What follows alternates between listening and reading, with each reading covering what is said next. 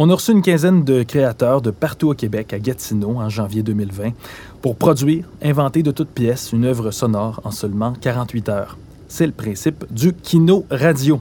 Je m'appelle Boris Prou et bienvenue sur le balado officiel de l'événement. Ce que vous allez entendre, comme tout le reste de la série, ça a été produit en deux jours. Deux jours pour écrire son scénario, enregistrer des sons, faire du montage et, dans ce cas-ci, trouver quelqu'un qui a une histoire un peu étrange à raconter. Une histoire bel et bien vraie, précisent ses auteurs. Une histoire qui implique des écureuils et bien de la musique de synthétiseur. Nicolas Lachapelle, Héloïse de Merspinard et Mathieu Bérubé ont voyagé de la Côte-Nord pour nous pondre cette œuvre. Elle s'appelle Og Doy.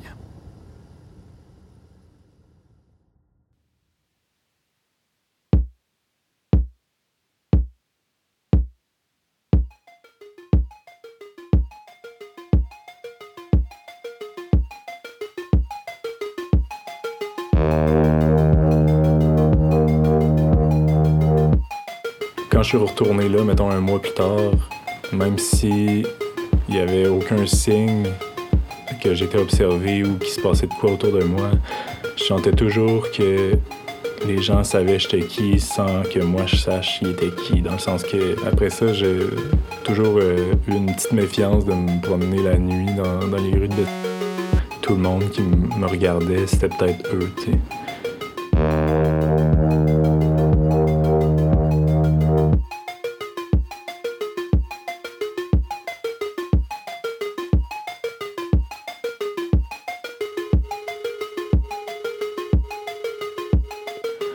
Suis jamais allé trop trop dans cette forêt-là. euh, puis je me dis, ah, je vais y aller, tiens. Euh, à un moment donné, je vois un sentier qui tourne vers la droite. Ça m'amène beaucoup plus profondément dans la forêt. J'arrive dans une espèce de d'endroit vraiment plus euh, ouvert. Le soleil commence à se coucher. Je tombe face à face avec euh, une genre de croix blanche gravée dans un arbre, peinturée à la chaux. Ça avait l'air d'une pièce. C'était comme. euh, les, les arbres étaient tellement hauts que ça faisait un plafond, un peu comme une église. Un peu spirituel, mais, mais pas du bon côté, tu sais.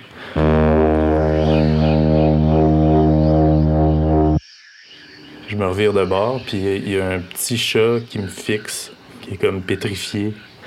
C'est niaiseux, mais un petit chat pétrifié comme ça. On dirait que ça, sans le petit chat, j'aurais eu moins peur. Juste parce qu'il était là, au milieu de nulle part, ça ajoutait euh, une espèce d'ambiance euh, vraiment étrange. Là. Là, j'ai comme un frisson qui traverse mon corps, puis euh, je me dis, OK, je m'en vais d'ici. puis là, à partir de ce moment-là, je me suis toujours senti euh, observé ou suivi.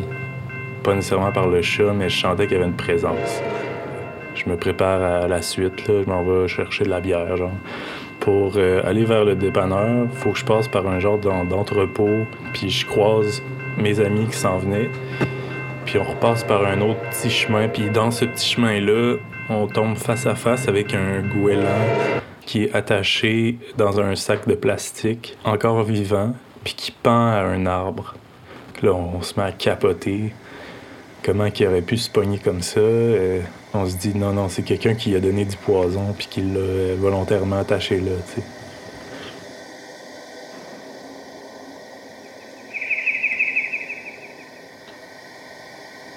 On, on savait pas pantoute ce qui se passait. On, avait l'impression que quelqu'un jouait euh, avec nous comme dans des films d'épouvante. Je, je me retourne euh, vers l'entrepôt. Puis là, j'avais caché mon vélo en arrière d'une petite, euh, petite cabane. Puis là, je prends mon vélo. C'est peut-être minuit, une heure. Il fait super noir, là.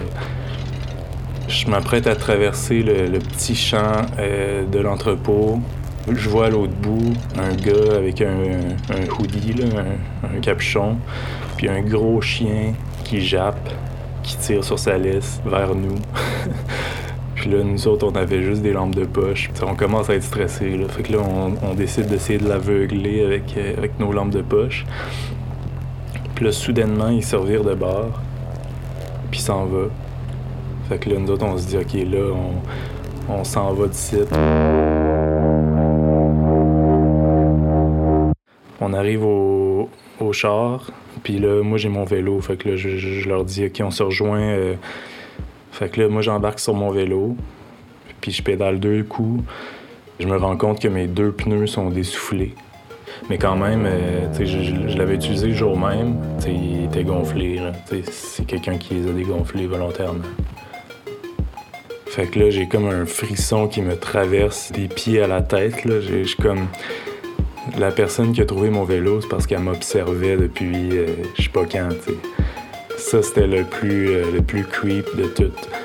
Fait que je débarque de mon vélo, je le lance dans un buisson, j'embarque dans le char, puis euh, c'est ça, là on s'en va.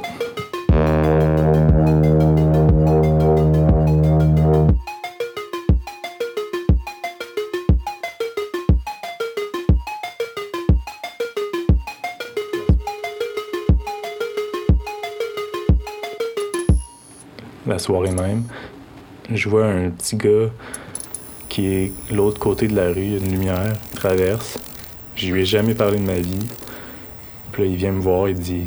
Ça a l'air que t'as eu du trouble tantôt. Puis là, j'étais comme, pourquoi tu sais ça, je te connais pas. Puis là, il dit. Ça jase en ville.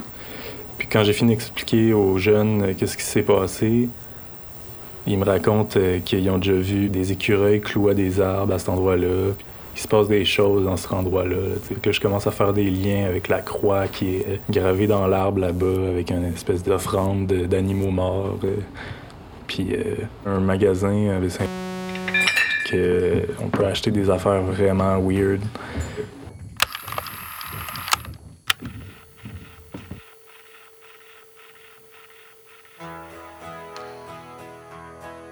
On peut acheter des queues d'écureuil euh, pour deux. Puis La personne elle a un- un- une énergie vraiment bizarre, puis euh, clairement elle, euh, qu'elle avait des liens avec ça. là. Ouais, c'est ça. Il y avait euh, une obsession pour euh, tout ce qui est écureuil.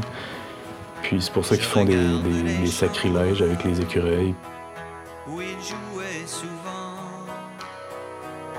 Les fenêtres sont closes.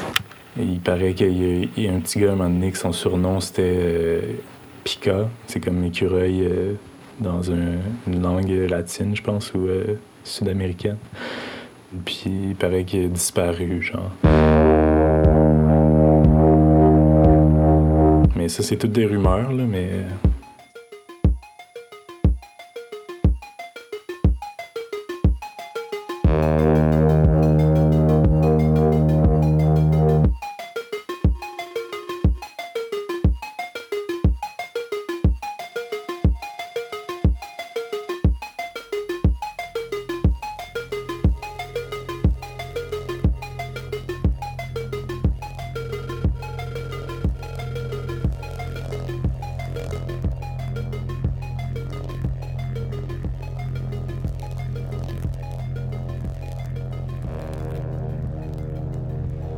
Pour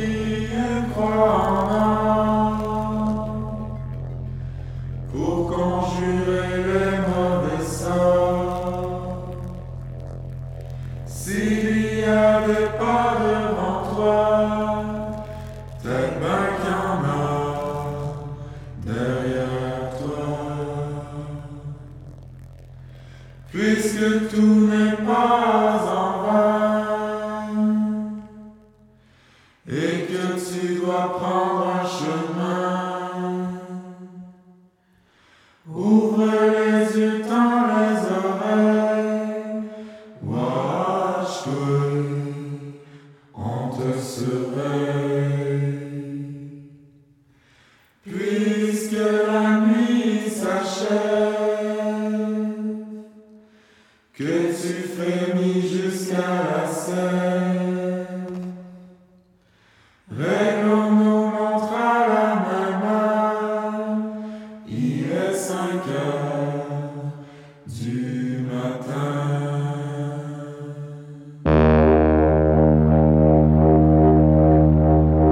C'est quelque chose qui continue, c'est quelque chose qui est.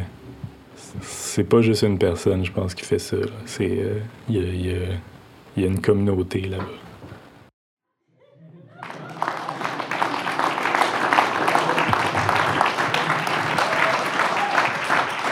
C'était l'œuvre de Nicolas Lachapelle, Héloïse de Merspinard et Mathieu Bérubé. Félicitations, la gang! Fait que Mathieu, Héloïse, il manque euh, notre ami euh, Nicolas.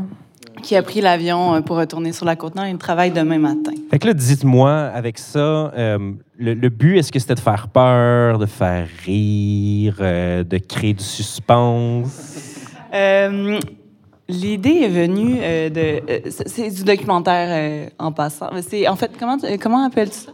Une absurde fantaisie documentaire. Ah. Euh, C'est une histoire euh, véridique euh, qui, euh, quand, quand Transistor nous a donné le thème, on réfléchissait et tout, puis je me suis dit, il n'y a pas un de nos amis qui nous a déjà conté une histoire satanique qui se passe dans une ville, qui a été bipée pour l'occasion.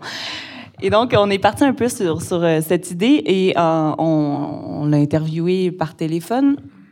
Il nous, a raconté cette histoire et c'est en faisant le montage qu'on s'est rendu compte à quel point c'était ridicule, finalement, et que c'était vraiment paranoïaque. Donc, la nuit, pour nous, a été euh, une inspiration paranoïaque. Quand on est dans la nuit et que tout devient vraiment épeurant et on se fait des peurs et tout devient euh, un culte satanique euh, avec des écureuils morts.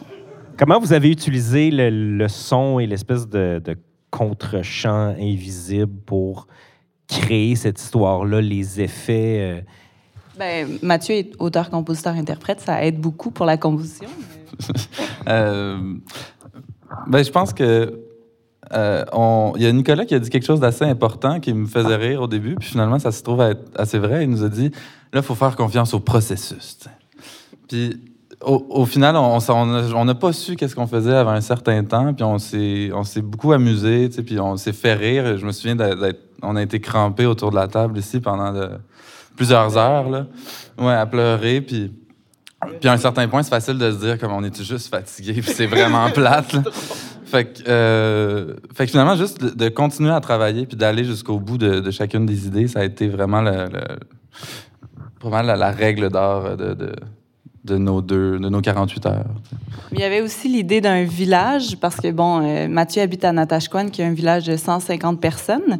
Euh, J'habite à Sept-Îles. Et cette idée d'oppression aussi d'un village qui, qui sous-tendait l'idée aussi de l'espèce de chorale à la fin.